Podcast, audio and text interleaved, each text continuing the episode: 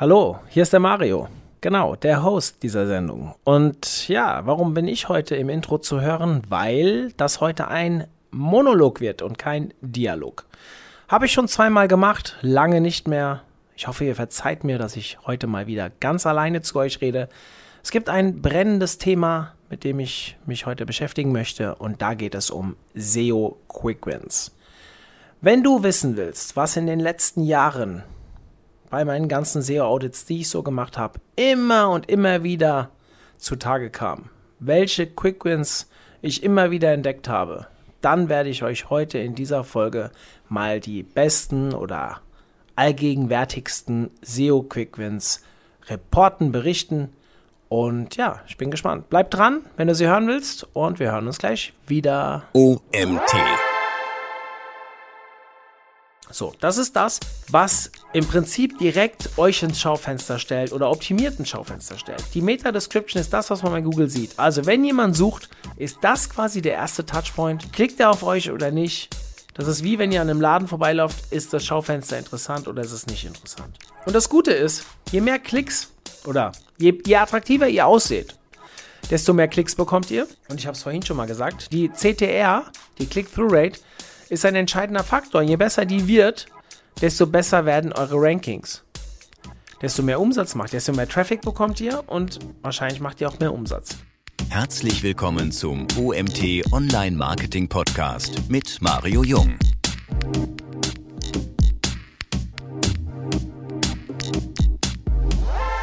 SEO Quick Wins ist heute unser Thema. Und ich muss euch fragen, macht ihr SEO? Beschäftigt ihr euch mit SEO? Steht ihr ganz am Anfang? Ich mache den ganzen Kram schon relativ lange. Meinen ersten SEO-Audit, wenn man ihn damals so nennen konnte, habe ich 2008 oder 2009 gemacht, ich weiß nicht mehr ganz genau. Und über die Jahre waren es relativ viele. Jetzt wisst ihr ja alle, ich kümmere mich ja, fast ausschließlich um den OMT, mache relativ wenig noch in unserer Agentur. Habe aber jetzt vor kurzem das Vergnügen gehabt, einen neuen Kunden aufgrund von Urlauben und so weiter in der Belegschaft doch mal wieder betreuen zu dürfen und habe dort tatsächlich selbst den SEO-Audit gemacht. Und habe gemerkt, da hat sich gar nicht viel verändert die letzten zwei, drei Jahre. Natürlich SEO-seitig schon, also Google hat Updates in den Markt geschoben. Ja, das Thema Nutzerdaten wird immer präsenter, äh, Webcore Vitals und wie sie alle heißen, was da jetzt so alles dazu kam. Aber damit beschäftige ich mich ja auch alleine schon wegen meiner Arbeit beim OMT. Dementsprechend habe ich das natürlich schon auf dem Radar und habe mich sehr gefreut, das mal wieder machen zu dürfen. Habe aber festgestellt, auch heute sind es immer noch dieselben Sachen, die man findet, die gleichen Fehler, die gemacht werden. Nur man hat vielleicht ein etwas besseres Auge dafür. Ich fange aber mal woanders an. Wenn mich jemand fragt, wie lange dauert denn eigentlich SEO? Das ist schon mal eine ganz komische Frage. Wie lange dauert sowas? Das hängt natürlich enorm davon ab, wie der Status quo der Webseite ist. Ist es eine Seite, die ganz neu ist, die noch gar keine Awareness bei Google hat, also die Marke ist noch gar nicht bekannt. Also Google kennt, die Seite wird komplett neu gemacht. Ist da schon ein gewisses Vertrauen da oder nicht? Oder ist es eine Seite, die seit zwei, drei Jahren schon Content produziert, aber einfach noch nicht optimiert Content produziert hat? Also einfach drauf losgeschrieben hat, wie ich immer so gerne sage. Da ist natürlich viel einfacher, durch einfache Maßnahmen nach vorne zu kommen, wie jetzt vielleicht bei einer neuen Seite. Natürlich geht das da auch, und, aber dann braucht man etwas Geduld. Gefühlt wenn du 20 SEOs fragst, sagen dir 15, oh, das dauert mindestens 1, 2, 3 Jahre. Die Frage ist, was dauert 1, 2, 3 Jahre? Ist es, bis ich den ROI erreiche oder bis ich überhaupt anfange zu wachsen oder bis ich in ein virales Wachstum komme? Auch das ist von Thema zu Thema komplett unterschiedlich. Also ich kann ja auf der einen Seite ein Thema haben mit wenig Wettbewerb und bin ganz am Anfang oder ein Thema mit wenig Wettbewerb und ich bin schon sehr weit. Auf der anderen Seite kann ich natürlich auch ein Thema haben, wo ich am Anfang stehe mit viel Wettbewerb, wo es natürlich ein ultra langer Weg wird.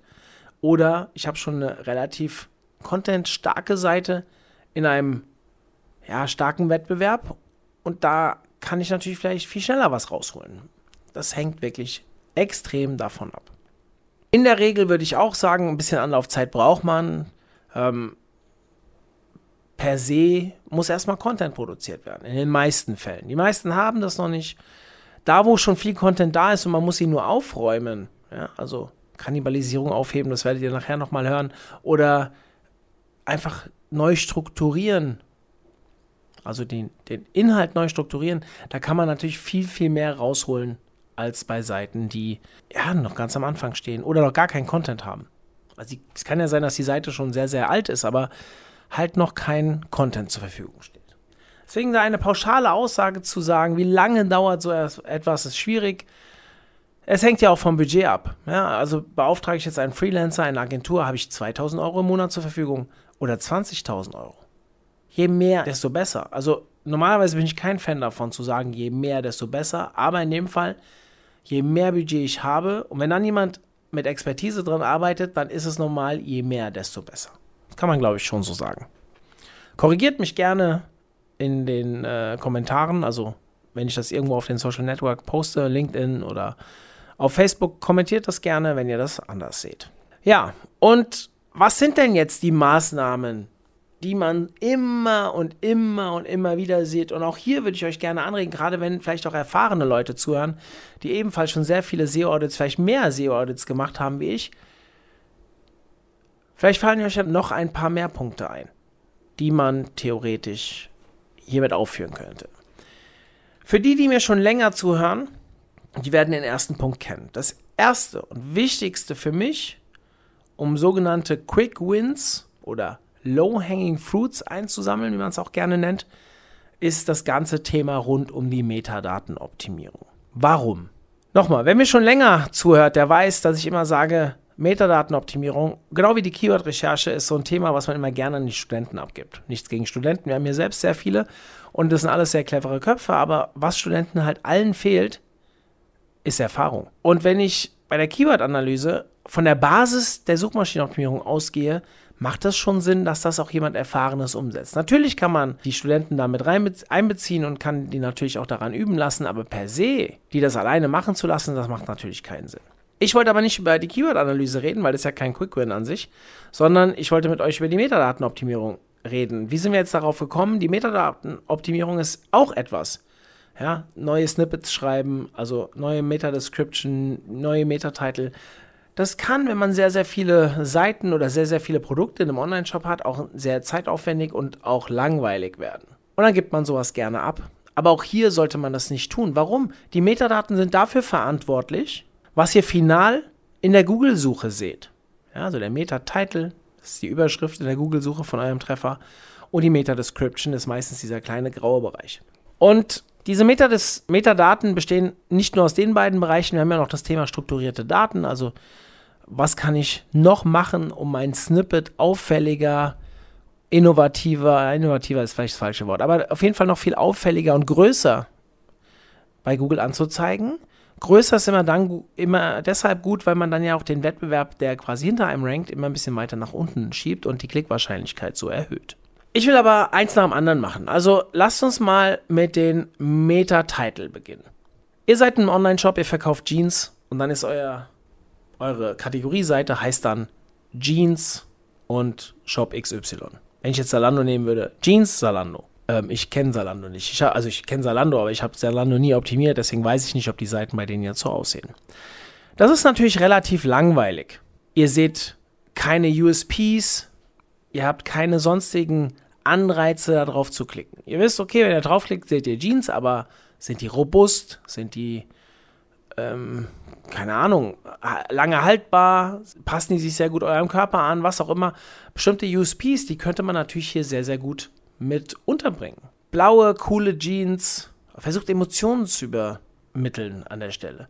Blaue, coole Jeans, reißfest, fünf Jahre haltbar, 30% reduziert. Der Preis ist natürlich auch ein ganz großer Trigger, aber so könnte ein Titel auch aussehen. Ja, er sollte maximal 60 Zeichen sind es, glaube ich. Also eigentlich wird es, glaube ich, in Pixeln berechnet, aber 60 Zeichen sollte man diese Überschrift äh, lang werden lassen, damit sie auch komplett angezeigt wird. Damit Inhalten zu spielen wie den USPs oder vielleicht anderen psychologischen Triggern wie Rabatten oder Vergünstigungen, das macht natürlich total viel Sinn. Sofern man sich mit Vergünstigungen auch identifizieren möchte. Das ist natürlich erstmal eine Frage, die man vorher beantworten sollte.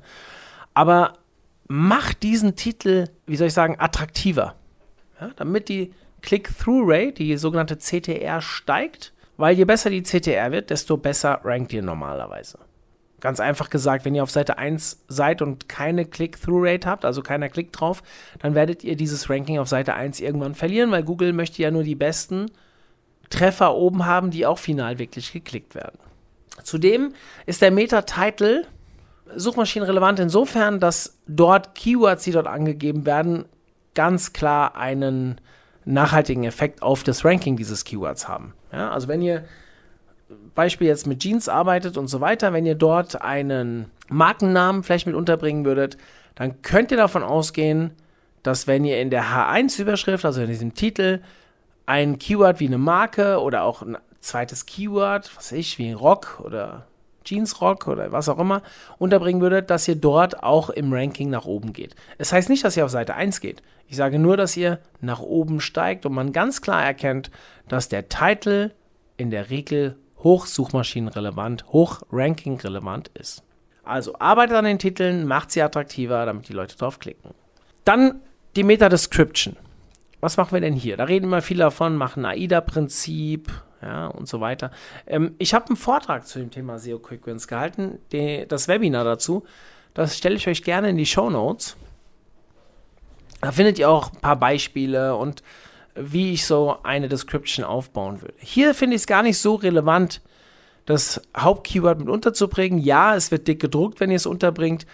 Aber wir haben ein weiteres Webinar vor, als schon mindestens zwei, drei Jahre alt, wo einer unserer Experten nachgewiesen hat, dass das Keyword an sich in der Meta-Description nicht suchmaschinenrelevant ist.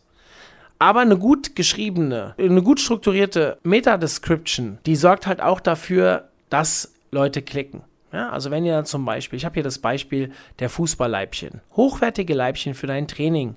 Extrem reißfest. Ja, ein USP. Total sinnvoll, den hier unterzubringen. Warum? Ja, ich war selbst Fußballer. Ich habe immer ganz viele Leibchen kaputt gerissen, weil ich mich immer überall festgehalten habe, was natürlich nicht erlaubt ist. Aber wie nervig ist das denn, wenn du quasi jede Woche ein, zwei Leibchen verlierst und dann auf einmal, ja, wie gesagt, keine hast? Also für dich als Trainer natürlich total bescheuert. Deswegen ist es natürlich gut, wenn man sich reißfeste Leibchen kaufen kann. In neun unterschiedlichen Farben steht dann dahinter. Auch total sinnvoll, weil im Amateursportbereich, ich möchte zwei Mannschaften gegeneinander spielen lassen. Ich habe nur gelbe Leibchen und dann sind dann zwei mit dem Dortmund-Trikot, also ein gelbes Trikot. Und ich sollten eigentlich laut meinen Planungen in unterschiedlichen Mannschaften spielen. Das geht dann nicht. Also ich brauche mindestens zwei Farben, damit ich die Teams einteilen kann. Ja, Im Profibereich ist das kein Thema, die kriegen eh ihre Klamotten. Im Amateurbereich ist das ein Thema. Dann schneller Versand steht in der Meta-Description. Wenn eins kaputt ist, ich eins zu wenig habe, ich brauche es zum nächsten Training, ich bestelle das und weiß, das ist ganz schnell bei mir.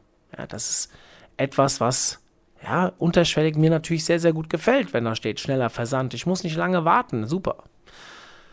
Über 30.000 zufriedene Kunden. Krass vertrauensbildende Maßnahme. Steht auch noch hier in der Description mit drin solltet ihr halt nur reinschreiben, wenn ihr auch wirklich 30.000 zufriedene Kunden hattet. Ja? Aber wenn ihr sie hattet, dann könnt ihr das natürlich reinschreiben. Und am Ende, wenn man bei diesem AIDA-Prinzip bleibt, das letzte A steht für Action, am Ende noch sowas hinschreiben wie sofort bestellen, jetzt Infos anschauen, irgendwie am Ende der Description noch schreibt, dann soll das weiteren positiven Uplift bringen. Ich habe das nie nachgewiesen in irgendwelchen Tests, aber es macht schon Sinn von der Argumentation. Dementsprechend würde ich das so tun. Also, macht euch Gedanken über eine gut strukturierte, am besten mit irgendwelchen Emojis oder von mir aus Häkchen, auch abgetrennte Description, dass man diese Stichpunkte einfach und leicht erfassen kann. Wie gesagt, schaut euch mein Webinar an, steht in den Show Notes. Da findet ihr ein ganz konkretes Beispiel. Darüber hinaus haben wir vorhin die ähm, schema.org, also die, ähm, die strukturierten Daten angesprochen. Da gibt es natürlich ganz, ganz viele Möglichkeiten, wie man strukturierte Daten hinterlegen kann. Final ist das, was wir erreichen wollen. Zum Beispiel, wenn wir Events machen, das unter dem Treffer, ja, steht dann OMT 2021, äh, eine coole Meta-Description, Ihre Konferenz im Rhein-Main-Gebiet, alles hands-on und so weiter. Und dann unten drunter die Termine. Die sind dann sogar anklickbar.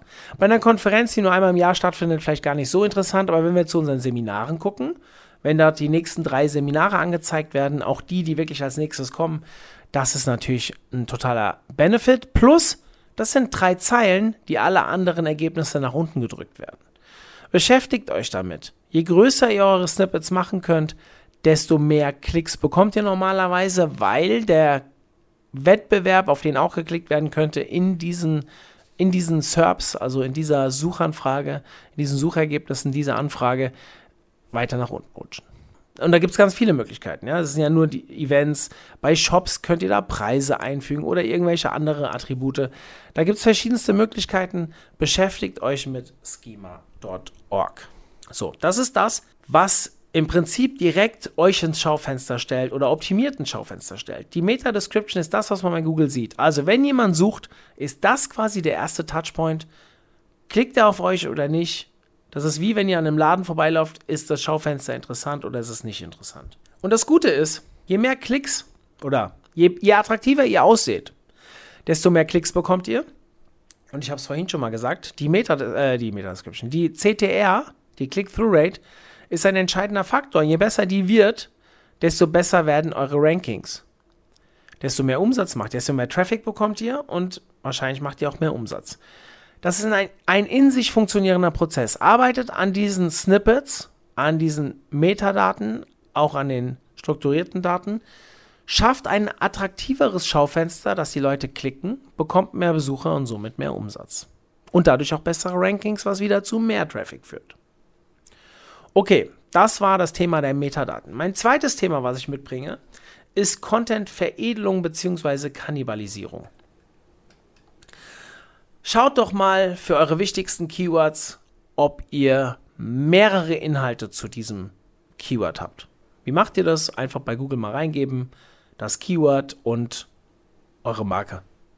Und schaut, ob es mehr Artikel dazu gibt. Ich möchte euch ein Beispiel nennen. Wir haben mal einen Kunden gehabt, der verkauft Darmreinigung. Und irgendwann bin ich damit reingegangen, auch ein Content Audit gemacht im Rahmen des SEO Audits und habe festgestellt, die haben 14 Artikel zum Thema Darmreinigung. Zwei davon hatten sogar die gleiche Überschrift und mehr oder weniger den gleichen Inhalt. Wie passiert sowas? Naja, da hat die Redaktion über die Jahre gewechselt und es gab keinen richtigen Redaktionsplan und vor allem gab es keinen SEO, der die Inhalte strukturiert hat.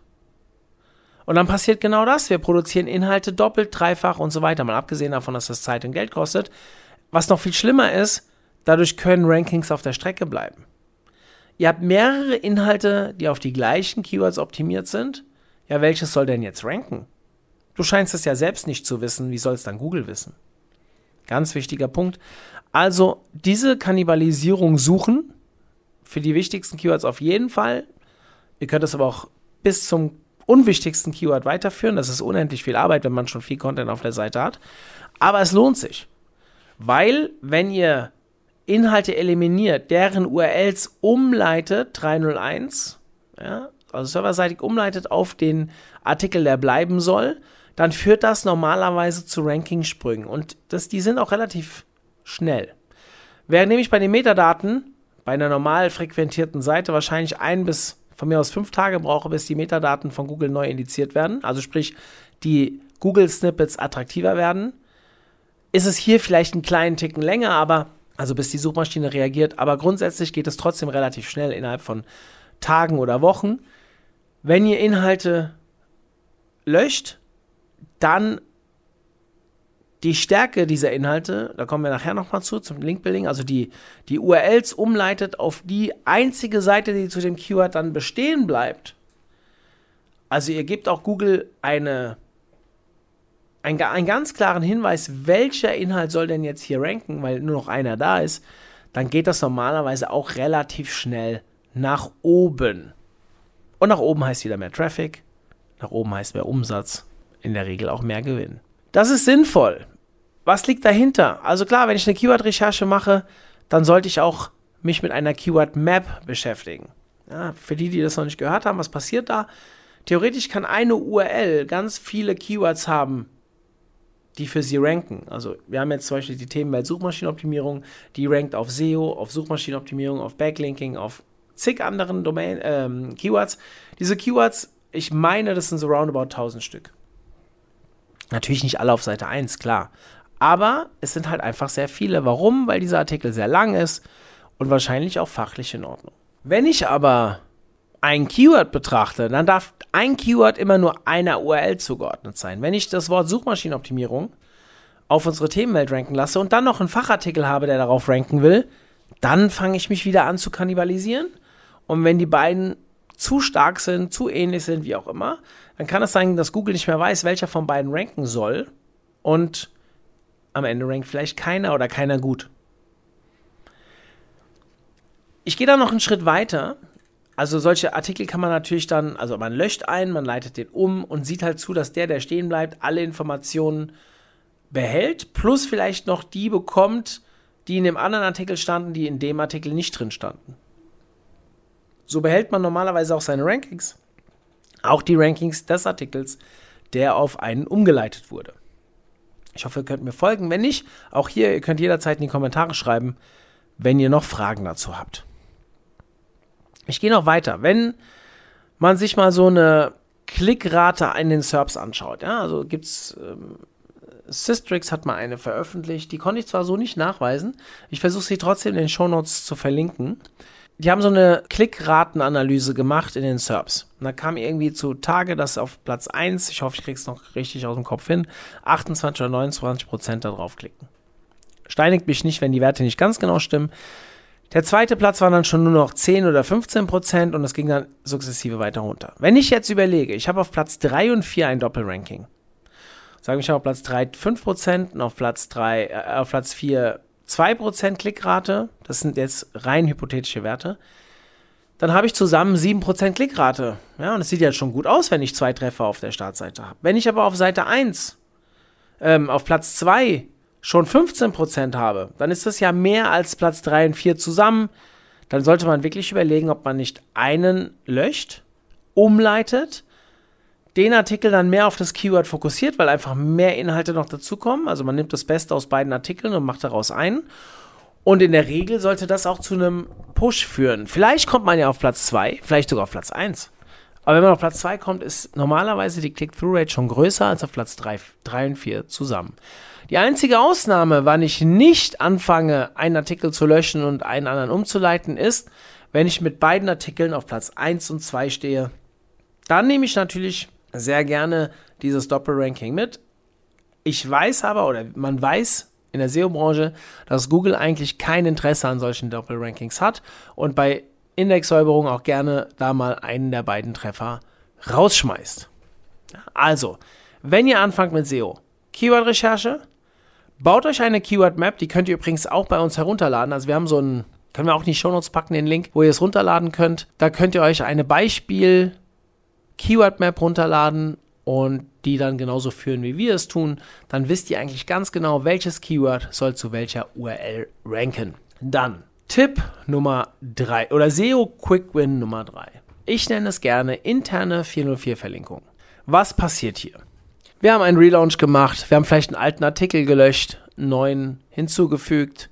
Lange Rede, kurzer Sinn. Irgendwann stellen wir fest, wir haben auf einmal in Analytics sehen wir 404 Besucher. Normalerweise sieht man die ja nicht. Aber man kann aus der 404-Seite, ich hoffe, ihr habt alle eine 404-Seite, eine sogenannte statische Seite machen. Also, ihr seht natürlich in der Search-Konsole auch, wenn ihr 404-Fehler habt, wenn ihr keine statische Seite habt. Statische Seite bedeutet, ihr gebt eine falsche URL oben ein, die gibt es nicht. Es wird eine 404-Seite und es wird umgeleitet auf eine statische 404-Seite. Die könnte zum Beispiel lauten omt.de slash 404-page. Bei anderen Seiten, da könnte ich wieder Salando anführen, ich glaube, der Spiegel macht das genauso, da gibt es noch viele mehr, die lassen ihre Domain dynamisch. Das heißt, wenn du eingibst Salando äh, slash jeans slash xyz und da gibt es keinen Inhalt, dann wird zwar die 404-Seite angezeigt, aber die URL verändert sich nicht. Wenn ihr mit einer statischen URL arbeitet, dann bildet sich dieser Traffic irgendwann in Analytics ab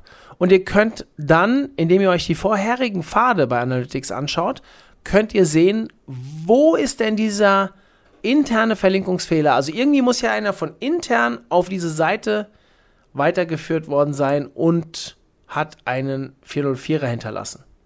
Bedeutet, wo ist der Link gesetzt worden, der scheinbar falsch ist? Und das könnt ihr euch, indem ihr euch die vorherigen Seiten bei Google Analytics anschaut, bei den Seiten, die besucht werden, dann bekommt ihr in der Regel auch die Seite angezeigt und könnt auf der Seite dann nach der fehlerhaften internen Verlinkung suchen. Fehlerhafte interne Verlinkungen führen zu sogenannten 404-Partys. Je mehr man davon hat, keine Ahnung, URL-Struktur beim Relaunch geändert und schon 5000 Artikel gehabt und da sind überall falsche interne Verlinkungen drin. Das wäre so ein fataler Moment. Da kriege ich 404-Fehler ohne Ende, 404-Party, wie ich gerne sage. Und es beweist eigentlich nur, dass ihr eure Plattform nicht im Griff habt.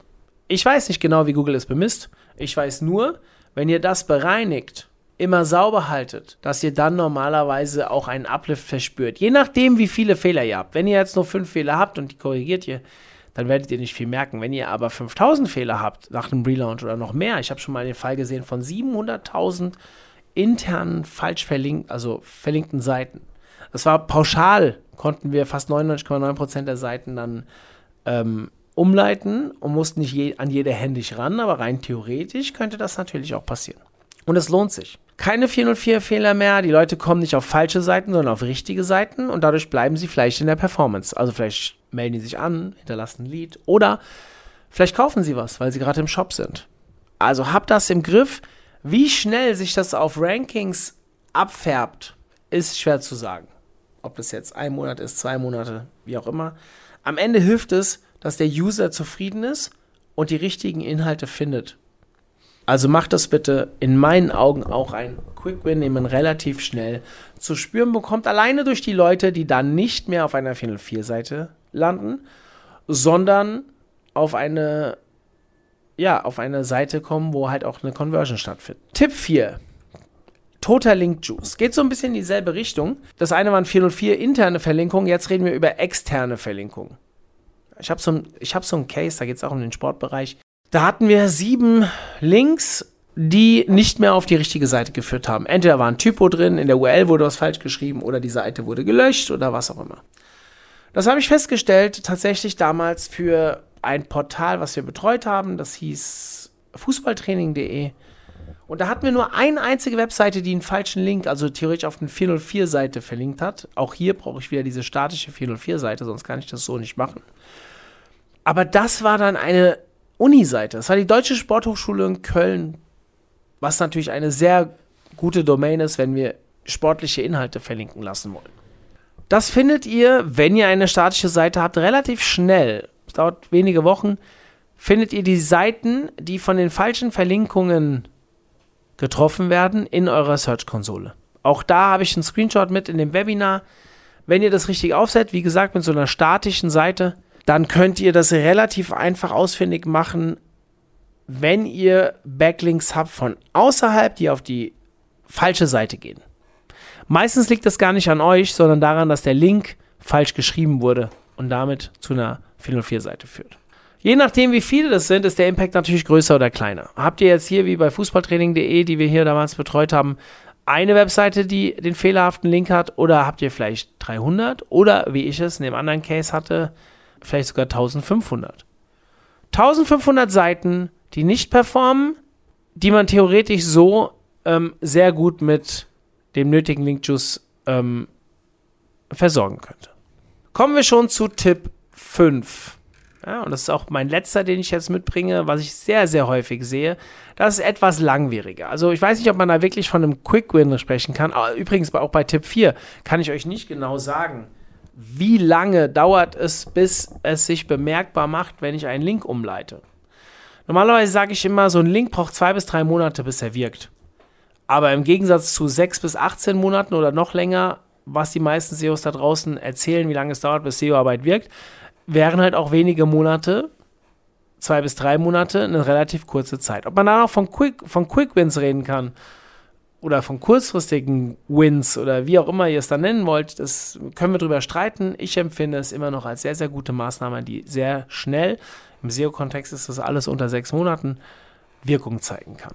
Und jetzt habe ich noch etwas dabei, das wir auch am eigenen Leib verspürt haben. Und da geht es um Nutzerdatentuning durch Content Design. Ja, also ihr wisst alle, dass Nutzerdaten mittlerweile immer wichtiger werden. Man sagt so, ja, also ich sage, und ich weiß, dass einige andere SEOs das auch sagen, so mit den alten Ranking-Faktoren kann man, kann man auf Seite 1 kommen. Also ganz viel. Habe ich den richtigen Content? Habe ich Backlinks? Habe ich Page Speed und so weiter und so fort. Wenn ich aber dann auf Seite 1 bin, da wird ja der Traffic verteilt. Auf Seite 2 kommt wenig Traffic an, aber auf Seite 1 wird der Traffic verteilt. Und da, wo er verteilt wird, können dann natürlich auch Nutzerdaten hinzugezogen werden. Wenn ich keinen Traffic verteile, also auf einer Webseite auf Seite 2 und 3 keine Nutzerdaten aufschlagen, also keine Nutzer aufschlagen, dann kann ich auch keine Nutzerdaten mir ziehen. Und so kann Google das eigentlich nicht heranziehen für eine Bewertung der SERPs. Sobald ich aber auf Seite 1 bin, bekomme ich ja Traffic. Und dann kann sich Google natürlich sehr gut anschauen, wie lange bleiben die Leute auf der Seite, wie oft klicken sie, wie schnell springen sie ab und so weiter. Da gibt es eine Menge Faktoren, die da zählen. Deswegen sage ich, lasst uns doch mal mit dem Thema Content Design beschäftigen, wie wir diese Quote verbessern. Wir haben das damals im Rahmen eines Design Relaunches gemacht, also technisch haben wir nichts verändert, also im Hintergrund das WordPress Setup das wir aufgebaut haben, war das gleiche. Aber im Frontend haben wir halt was komplett Neues gebaut. Userfreundlicher, mehr Lachen, ja, und noch so ein paar andere Sachen. Was könnte hier zum Beispiel mit reinspielen? Auch hier würde ich auf mein Webinar verweisen, aber der OMT hatte früher 1300 Pixel Breite. Seine Texte. Also wir reden nicht nur von der ganzen Webseite, sondern die Texte unserer Themenwelten hatten eine Breite von 165 Zeichen. Also 1300 Pixel. Man sagt aber, schlaue Leute sagen, da habe ich keine Quelle, höre das selbst nur immer wieder auf Vorträgen, dass das viel zu breit ist. Warum? Man fängt an, seinen Kopf zu bewegen, weil es zu breit ist, wenn man lesen will. Sobald man seinen Kopf bewegen muss, dann gefällt es den Leuten nicht. Das bewusst sagen die, das ist ja nicht anstrengend, aber unterbewusst möchtest du beim Lesen nicht deinen Kopf bewegen müssen. Nicht nur, weil es anstrengend ist mit der Zeit, sondern auch, weil du Zeilen verlierst. Wenn du zu weit nach rechts gehst, die Zeile verlierst und immer wieder von neuem beginnen musst zu lesen, dann verlierst du sehr viel Zeit. Hast du nur 700 Pixel, also knapp 70 Zeichen, dann ist das viel angenehmer zu lesen. Ja, wir sind damals, ähm, äh, Entschuldigung, 80 Zeichen, so. Wir sind damals auf 85 Zeichen gegangen, 730 Pixel Breite. Von der theoretischen Lehre, die ich zumindest bei den Artikeln, die ich gelesen habe, ist das sogar noch mini, mini, minimal zu breit ich persönlich fand es sehr ansprechend so und das Schöne war, mein Kollege Daniel, Daniel Sternberger, ihr werdet ihn bei der Konferenz kennenlernen, weil er bei der Website-Klinik mitmacht, der hat damals in seinem Webinar bei uns Vorher-Nachher-Werte genommen und hat festgestellt, dass durch den Relaunch, durch die bessere Struktur auf der Seite, wir haben mit mehr Weißraum gearbeitet, wir haben vor allem auch mit dem Thema Zeilenbreite gespielt. Und was war? Wir haben drei Themenwelten uns angeschaut. Amazon SEO Themenwelt, Link Building Themenwelt und die Facebook Ads Themenwelt, wo wir den Inhalt nicht verändert haben, wie sich die Verweildauer entwickelt. Und das war wirklich phänomenal. Also Amazon SEO ist um 243 Prozent die Verweildauer gestiegen. Bei Link Building war es fast das Doppelte, also sprich bei 83 Prozent. Und bei Facebook Ads sind wir fast um 750 Prozent gewachsen. 750 Prozent, das ist achtmal so viel gelesen wie noch vorher. Und wir haben ja den Inhalt nicht verändert, wir haben ihn nur schöner gemacht, lesbarer gemacht. Und das ist etwas, das könnt ihr relativ schnell umsetzen. Also klar, mir ist schon bewusst, dass so ein Relaunch, auch ein Design-Relaunch ein bisschen dauern kann. Aber den kann man in zwei bis drei Monaten machen. Und die Nutzerdaten ändern sich dann sofort. Wie schnell Google das dann auch nutzt oder wie fähig Google ist, diese Nutzerdaten dann auch wirklich in den Algorithmus reinfließen zu lassen. Das wissen wir alle nicht, wie lange es dauert und so weiter. Aber es ist definitiv so, dass diese Maßnahme hilft, die Verweildauer zu erhöhen. Das gilt übrigens immer dann, wenn man Design Relaunch anfängt, dass eigentlich man ja eine bessere Usability will und so die Leute auch länger auf der Webseite hält oder schneller zu ihrem Ziel führt. Und dann damit natürlich auch Rankingsteigerungen einhergehen. Dann habe ich ein Thema mitgebracht, was ich sehr häufig sehe, ist das Thema Schriftgröße. Das gehört auch zum Content Design, ja. Wenn ihr zum Beispiel, wir hatten mal einen Kunden im Bereich Busreisen, da war der Durchschnittskunde Ü60. Wenn du dann aber nur Pixel 13 anbietest und das sind fast alles Brillenträger, die dich buchen, dann ist das relativ unangenehm und du hast eine hohe Absprungrate. Man sagt bei Personen mit Sehhilfen oder Ü40 sollte man mindestens Pixel 16 benutzen. Auch etwas, was sehr einfach, sehr schnell umzusetzen ist und wahrscheinlich einen sofortigen Impact auf die Performance und damit auch auf die Verkäufe oder den Umsatz hätte. Dann das Thema Kontraste. ja, was für eine Schriftfarbe nutze ich, welchen Hintergrund? Kann ich das Ganze lesbarer machen? Welche Bilder, welche Auf habe ich Aufzählungen? Kann ich die besser strukturieren? Also das ganze Thema Content Design hat sofort einen Impact, wenn ich es angepasst habe. Deswegen rede ich hier von einem Quick Win. Wenn ihr zwei Jahre braucht, um das umzusetzen, dann ist es natürlich kein Quick Win mehr. Aber es ist ein Quick Win ab dem Moment, wenn es online ist. Das ist ganz wichtig zu erwähnen.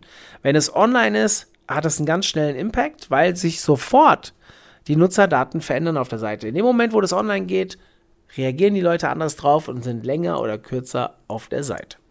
Was auch wieder, wenn sie länger bleiben in der Regel, also per se ist die Verweildauer nicht ein positiver Ranking-Faktor. Wir gehen nur davon aus, gerade auf informationsgetriebenen Seiten, wenn man sich länger mit einer Seite beschäftigt, dass sie meistens auch mehr oder bessere Inhalte darstellt. Das ist aber nicht immer so, aber meistens. Ja, man kann nicht das über äh, pauschal sagen, längere Verweildauer ist besseres Ranking, aber in der Regel bei informationsbasierten Artikeln will man die Leute ja möglichst lange auf seinem Artikel halten. Und dementsprechend macht das natürlich auch Sinn, das zu optimieren. Bei dem Thema Kontraste habe ich so eine kleine Anekdote. Ich habe damals, als wir umgestellt haben, unsere CI, wir sind halt mit der dunkelblauen Schrift auf weißem Hintergrund. Per se kann man das gut lesen, aber ist halt nicht der perfekte Kontrast. Der perfekte Kontrast ist schwarz auf weiß. Also habe ich mir einen kleinen Textausschnitt anonym von HubSpot rausgenommen, einen von der OMR rausgenommen, einen vom OMT und habe dann meine Clubmitglieder auf Facebook gefragt, hey, wer wird mir eine Frage beantworten? welchen dieser Texte kannst du am besten lesen, welchen am zweitbesten, welchen am drittbesten. Und das haben die Leute gemacht.